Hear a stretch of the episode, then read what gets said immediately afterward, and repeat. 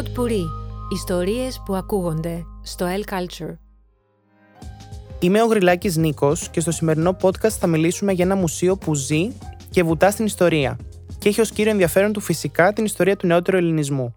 Πρόκειται για το Εθνικό Ιστορικό Μουσείο, το οποίο από το έτος που μας πέρασε και με αφορμή τη συμπλήρωση 200 χρόνων από την Επανάσταση του 1821, πραγματοποιεί ένα επαιτειακό πρόγραμμα με σκοπό να φωτίσει τις ψηφίδες από τις οποίες αναδύθηκε το ελληνικό κράτος. Ο τίτλος του επαιτειακού προγράμματος Επανασύσταση 21. Σήμερα μαζί μου στο στούντιο βρίσκεται η κυρία Ιφηγένεια Βογιατζή, συνεργάτηδα του μουσείου, συνεπιμελήτρια του προγράμματος και με αφορμή αυτό το πρόγραμμα θα συζητήσουμε μαζί σχετικά με την πολύπλευρη δράση του μουσείου. Κυρία Βογιατζή, καλώς ήρθατε. Καλώς σας βρήκα.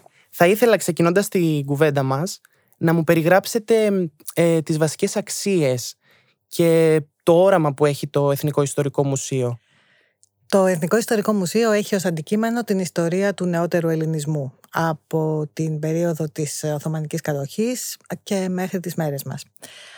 Είναι ένα μουσείο, τα εκθέματα του οποίου νομίζω ότι είναι γνωστά σε όλους, ε, άσχετα από το αν ξέρουν πού βρίσκονται. Εκεί μπορεί κανείς να δει τις ε, γνωστές σε όλους προσωπογραφίες των αγωνιστών του 21, όπως τις ξέρουμε από τα σχολικά μας βιβλία, και άλλα εκθέματα όπως η περικεφαλαία ή η αρματοσιά του Κολοκοτρώνη, η καρδιά του Κανάρι, τα όπλα και οι επαναστατικές σημαίες ε, και πολλά πολλά άλλα. Το μουσείο στεγάζεται στο μέγαρο της Παλαιάς Βουλής, στην Οδό Σταδίου, στο κέντρο της Αθήνας, στο άγαλμα του Κολοκοτρώνη. Ε, το ίδιο το μέγαρο είναι άμεσα συνδεδεμένο με την ελληνική ιστορία. Πρόκειται για τη μόνιμη στέγη, την πρώτη μόνιμη στέγη του Ελληνικού Κοινοβουλίου και θεμελιώθηκε από το Χαρίλαο Τρικούπη. Για 60 ολόκληρα χρόνια στέγαζε την πολυτάραχη πολιτική ζωή της χώρας.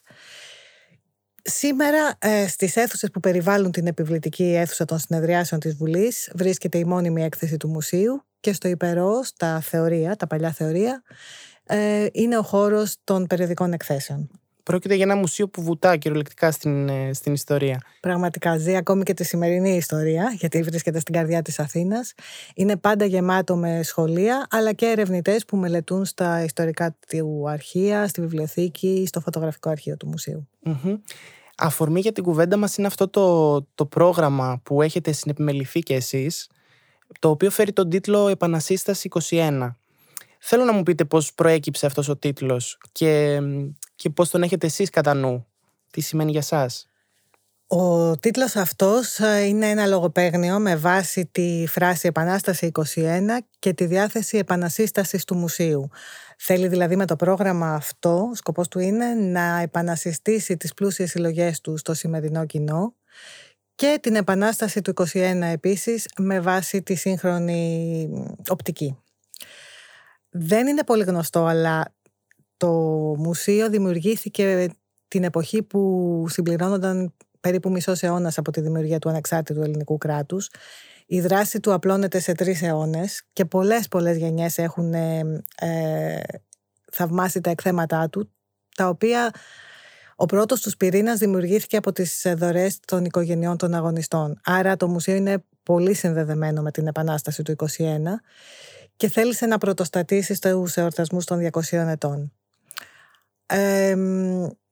και έτσι ε, νομίζω πως ε, χρειάστηκε ένας νέος τρόπος να απευθυνθούμε στο σημερινό κοινό για την επανασταση Από εκεί προκύπτει και το, το όνομα. Η Επανασύσταση. Η Επανασύσταση, ακριβώς.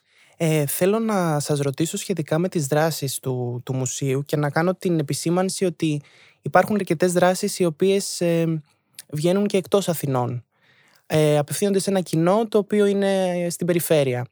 Θα ήθελα να μου πείτε ε, γιατί συμβαίνει αυτό καταρχάς και ποια είναι αυτή η ανάγκη που πάει να καλύψει το μουσείο με αυτές τις δράσεις; Το επαιδειακό πρόγραμμα του μουσείου ε, ήταν ένα πολυσύνθετο πρόγραμμα και προβλέπεται να ολοκληρωθεί αυτό το καλοκαίρι, το καλοκαίρι του 2022. Καθυστέρησε και λίγο λόγω COVID.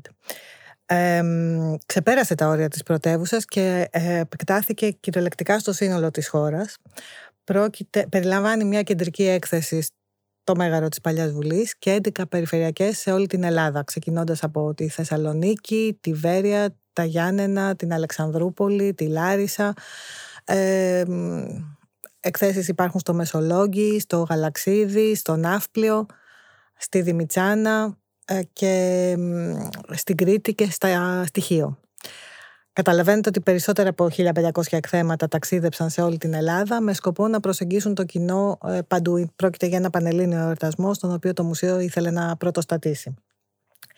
Οι εκθέσεις αυτές είναι αποτέλεσμα συνεργασίας με δυναμικά μουσεία και πολιτιστικούς οργανισμούς της περιφέρειας με τους οποίους έχουμε μακροχρόνια συνεργασία.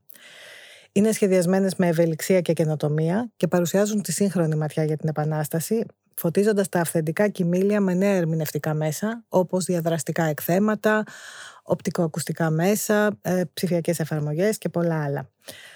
Ο σκοπός είναι να αγγίξουν το σύγχρονο κοινό και κυρίως το νεανικό. Και απότερο στόχος είναι όλα αυτά τα μέσα ε, μετά το πέρας του επαιτειακού προγράμματος να ενσωματωθούν στη μόνιμη έκθεση του μουσείου ε, προκειμένου αυτό το πρόγραμμα να αποτελέσει μια αφετηρία για την επανασύσταση του μουσείου στην έδρα του. Αυτό το επαιτειακό πρόγραμμα που όπως καταλαβαίνω είναι πρόγραμμα απαιτήσεων, έτσι όπως το περιγράφεται είναι κάτι το ε, αρκετά σύνθετο, ε, έχει με έναν τρόπο αποτυπωθεί σε αυτόν τον κατάλογο που έχετε δημιουργήσει, ομώνυμο κατάλογο, φέρει το όνομα και αυτός Επανασύσταση 21. Θέλω να μου πείτε δύο λόγια για το, για το περιεχόμενό του. Ο πολυσέλιδος αυτός ε, κατάλογος Επανασύσταση 21 είναι όντως η έκδοση που συνοδεύει το ομώνυμο πρόγραμμα του μουσείου. Διατίθεται στο πολιτήριο στην Αθήνα και συνοδεύει όλες τις επαιτειακές εκθέσεις σε όλη την Ελλάδα. Πρόκειται για ένα συλλογικό τόμο που διαρθρώνεται σε 7 ενότητες όπως και η κεντρική έκθεση τα εισαγωγικά κείμενα των ενωτήτων υπογράφονται από έγκριτους ιστορικούς και πανεπιστημιακούς δασκάλους όπως ο Θάνος Βερέμης, η Μαρία Ευθυμίου, η Χριστίνα Κουλούρη και πολλοί άλλοι. Σε πάνω από 600 πλούσια εικονογραφημένες σελίδες παρουσιάζονται 607 κοιμήλια από την κεντρική έκθεση και από τις ε, και εμβληματικά έργα που ταξίδεψαν στις ε, περιφερειακές εκθέσεις. Τα σχετικά λύματα έχουν συντάξει επιμελητές και επιστημονικοί συνεργάτες του μουσείου. Ο σχεδιασμός και τα τυπογραφικά στοιχεία ανήκουν στο Δημήτρη Παπάζογλου, που είναι ο δημιουργός της συνολικής οπτικής ταυτότητας του προγράμματος. Στόχος του καταλόγου ήταν να αναδυθεί μια ολοκληρωμένη ιστορική αφήγηση για την Επανάσταση του 1921, έτσι όπως την προσεγγίζει η σύγχρονη ιστορική έρευνα. Ο κατάλογος αυτός για μένα έχει πολλά ενδιαφέροντα στοιχεία. Πρώτα απ' όλα είναι η πρώτη φορά που αντικείμενα παρουσιάζονται στο κοινό από τις πλούσιες συλλογές του μουσείου ε, και έχουν ε, βρεθεί τρόποι με το οποίο νομίζω ότι κεντρίζεται το ενδιαφέρον του κοινού. Για παράδειγμα, οι πρωταγωνιστές παρουσιάζονται όχι με, όπως συνήθως με τις βιογραφίες τους, αλλά σε αντιθετικά ζεύγη, έτσι ώστε να φανούν οι διαφορές τις καταβολές του καθενός, στη διαφορετική τους προέλευση και στην αντίληψη ε, με την οποία προσέγγιζαν τα γεγονότα. Παρουσιάζονται επίσης όχι ως ήρωες όπως έχουμε συνηθίσει να τους βλέπουμε, αλλά ως πραγματικοί άνθρωποι που βρέθηκαν σε εξαιρετικές συνθήκες και ανταποκρίθηκαν αναλόγως. Άλλο ένα σημαντικό στοιχείο του καταλόγου είναι ότι δίνει πολύ έμφαση στην καθημερινότητα του αγώνα. Στη ζωή του πολεμιστή, την ανάπαυλα από τη μάχη, τη συμμετοχή και την παρουσία των γυναικών, σε γεγονότα όπως η προσφυγιά, η εχμαλωσία, η φροντίδα των τραυματιών και των αρρώστων. Υπάρχουν έγγραφα μέσα από τα οποία αναδύονται συγκλονιστικές ιστορίες σχετικά με αναζήτηση εχμαλώτων ή εξαγοράς τους και πολλά άλλα. Ένα άλλο ενδιαφέρον θέμα είναι οι σχέσεις των δύο αντιμαχωμένων που καλύπτουν ένα ευρύ φάσμα συμπεριφορών σύμφωνα με τα σκληρά ήθη της εποχής όπως η συναλλαγή, η προδοσία, το πλάτσικο, το κυνήγι των λαφύρων, ο ατιμωτικός θάνατος, αλλά και ο θαυμασμός του αντιπάλου και πολλά πολλά άλλα. Θα λέγατε ότι αυτή η έκδοση καλύπτει μια ανάγκη με έναν τρόπο να κατανοήσουμε καλύτερα το παρελθόν ή να το ξανεπισκεφτούμε, να το δούμε ενδεχομένως με, με διαφορετικά μάτια; Νομίζω ότι το αποτέλεσμα είναι ένα έργο αναφοράς για τον ερευνητή και όποιον θέλει να αποκτήσει μια σφαιρική εικόνα για την Επανάσταση. Ε, τα... Ο κατάλογος αυτός είναι θεματικός, δεν ακολουθεί μια γραμμική αφήγηση.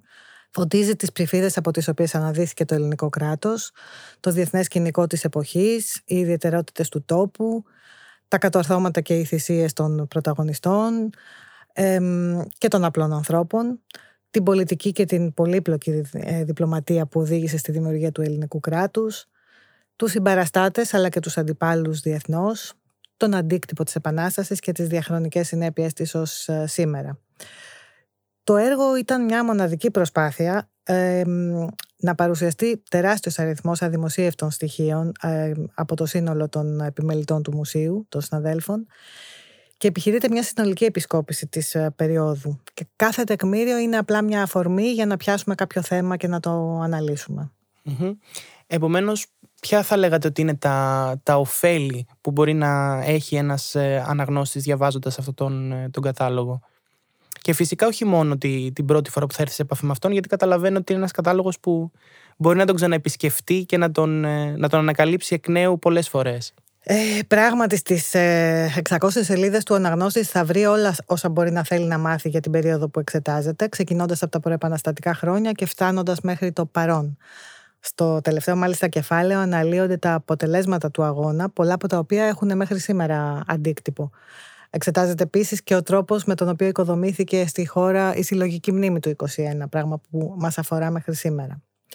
Στον κατάλογο αυτό μπορεί κανείς να επανέρχεται ανάλογα με το θέμα που τον ενδιαφέρει κάθε φορά, καθώς κάθε ενότητα είναι μια ολοκληρωμένη παρουσίαση μιας πτυχής της Επανάστασης, όπως ας πούμε η σημασία του ναυτικού αγώνα αναλύεται διεξοδικά ή ε, αναλύεται το πώς η ελληνική επανάσταση είναι ένα σημαντικό γεγονός της ευρωπαϊκής και της διεθνούς ιστορίας ενταγμένη στο επαναστατικό κλίμα της εποχής.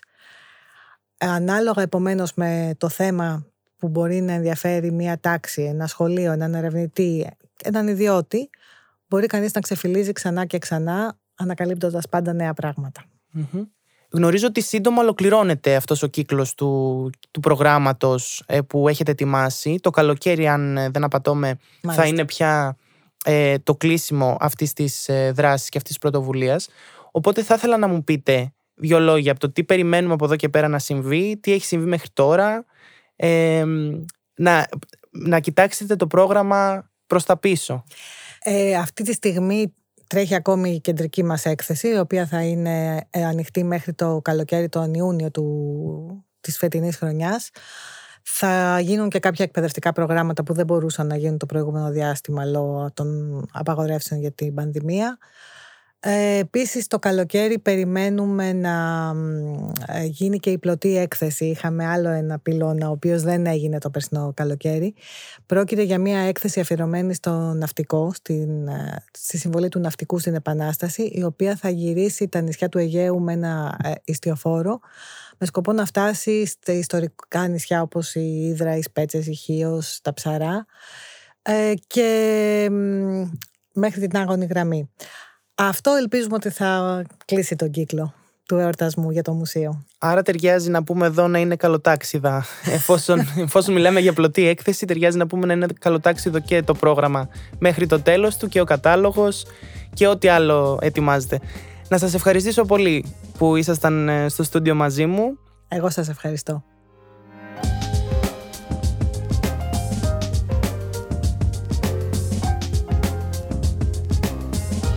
Pod Puri. Ιστορίες που ακούγονται στο El Culture.